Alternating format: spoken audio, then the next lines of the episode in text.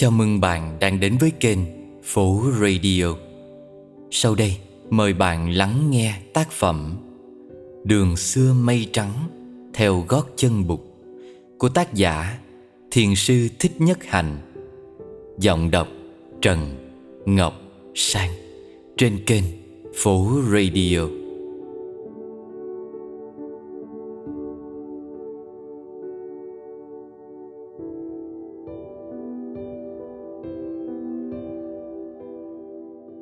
Chương 7 Giải thưởng voi trắng.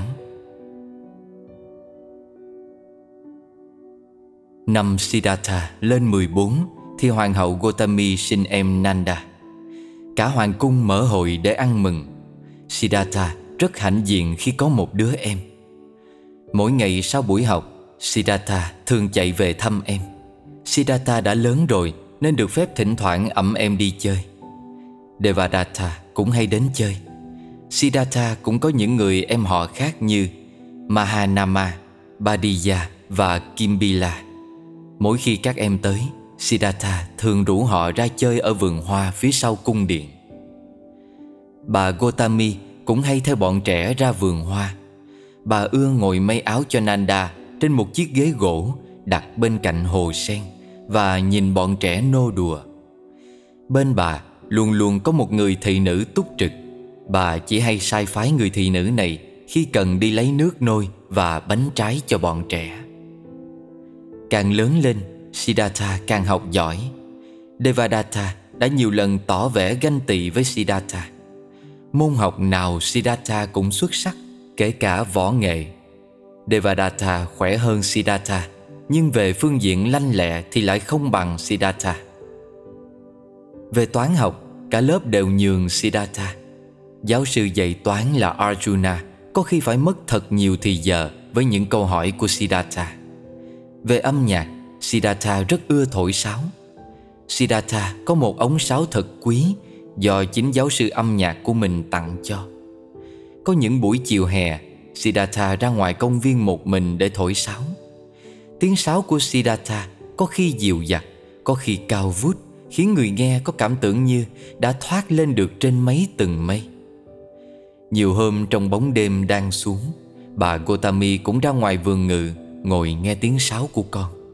Bà cảm thấy khỏe khoắn Khi ngồi thả lòng bay theo tiếng sáo của Siddhartha. Cùng với tuổi, Siddhartha càng ngày càng lưu tâm đến đạo và triết học. Siddhartha được học các kinh vệ đà Và được nghiền ngẫm về những đạo lý hàm chứa nơi các bài tụng trong các kinh ấy. Hai kinh Rig Veda và Atharvaveda là hai kinh được học hỏi nhiều nhất. Từ thuở ấu thơ, Siddhartha đã được thấy các thầy Bà La Môn hành lễ và đọc kinh. Bây giờ Siddhartha đích thực đi vào trong nội dung của các kinh. Địa vị của lời nói trong đạo Bà La Môn rất quan trọng. Lời kinh đi theo với nghi lễ là một sức mạnh lớn có thể ảnh hưởng tới và làm thay đổi được tình trạng của thế giới và của con người. Vị trí của tính tượng và sự vận chuyển của bốn mùa có liên hệ mật thiết tới sự cúng tế và tới lời kinh cầu đạo. Các thầy Bà La Môn là những người duy nhất có thể thấu hiểu được những lẽ huyền bí trong phạm thư và trong trời đất và có thể dùng lời kinh và nghi lễ để chỉnh lý lại được trật tự trong tự nhiên giới và nhân sự giới. Siddhartha được học rằng vũ trụ là một cái ta lớn gọi là Purusa, có khi gọi là Phạm Thiên. Và các giai cấp của con người trong xã hội đều được xuất phát từ những phần khác nhau của thân thể vũ trụ ấy. Mỗi con người đều mang theo một cái ta cùng xuất phát từ cái ta siêu việt ấy và cùng một tính chất với cái ta siêu việt ấy. Cái ta này là bản chất thường tại trong mỗi con người. Siddhartha lại còn được học thật kỹ về các phạm thư, Brahmana và các áo nghĩa thư. Các giáo sư bao giờ cũng muốn giảng giải các thánh thư theo truyền thống, nhưng Siddhartha và các bạn luôn luôn muốn đặt những câu hỏi buộc họ phải nhắc tới những tư tưởng đương thời được xem như không trung thành mấy với truyền thống. Trong những ngày nghỉ học, Siddhartha thường đủ các bạn đi thăm các vị sa môn và các vị bà la môn nổi danh ở kinh đô để học hỏi. Nhờ xúc tiếp nhiều như thế nên Siddhartha sớm tin ra rằng hiện đang có những cuộc vận động tư tưởng chống lại uy quyền thống trị của truyền thống Bà La Môn. Cuộc vận động này không những có mặt trong giai cấp sát đế lợi đang muốn vươn lên để nắm được cả quyền uy tinh thần lâu nay đang nằm trong tay của giai cấp Bà La Môn, mà cũng có mặt ngay trong giới những người Bà La Môn nữa. Ngày xưa, từ khi được ăn cơm trên cỏ lần đầu với bọn trẻ dân giả, Siddhartha thường xin phép được đi chơi và nhân dịp đi thăm các thôn xóm ngoài thành. Trong những chuyến đi như thế, Siddhartha thường có ý ăn mặc giản dị Tiếp xúc với dân giả Siddhartha học được rất nhiều cái Mà trong trường không bao giờ Siddhartha được học.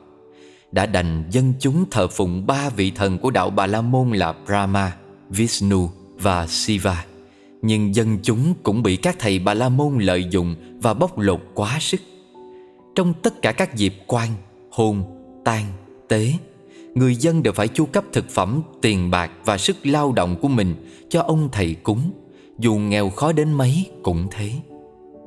Một hôm, đi ngang qua một túp lều, Siddhartha nghe tiếng khóc kể thảm thiết.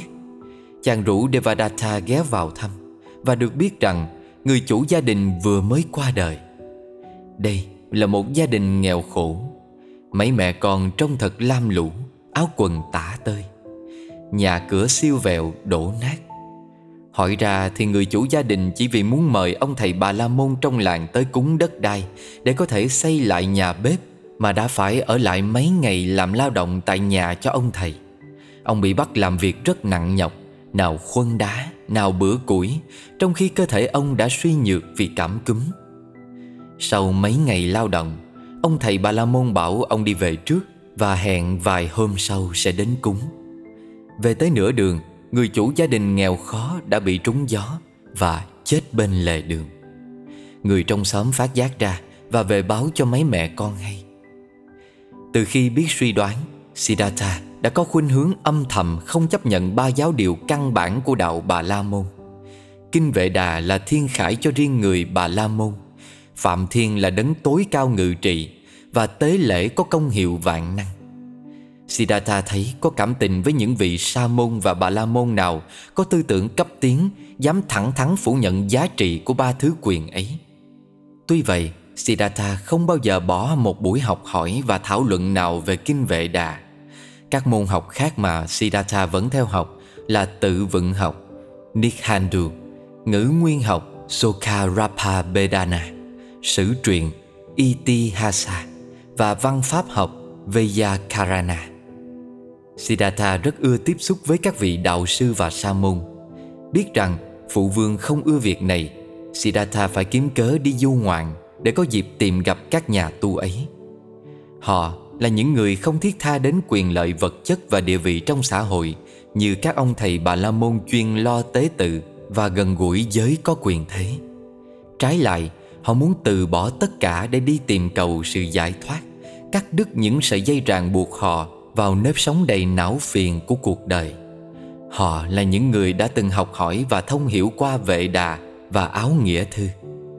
Siddhartha biết rằng tại nước láng giềng Kosala về phía Tây và nước láng giềng Magadha về phía Nam, có rất nhiều những vị sa môn như thế.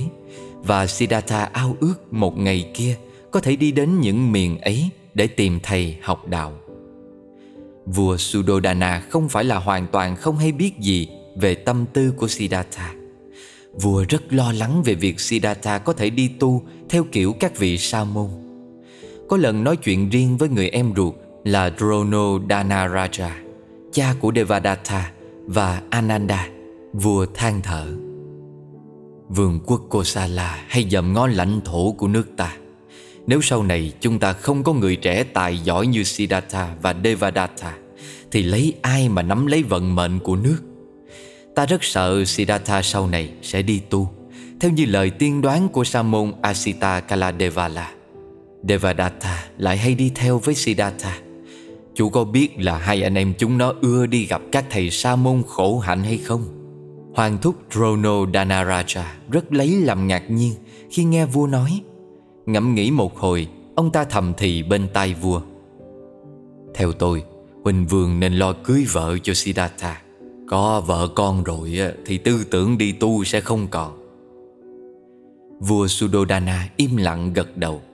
Tối hôm ấy, Vua tâm sự với bà Gotami. Hoàng hậu hiểu ý vua, Hứa sẽ lưu tâm tìm cách sắp đặt Để Siddhartha chống lập gia đình.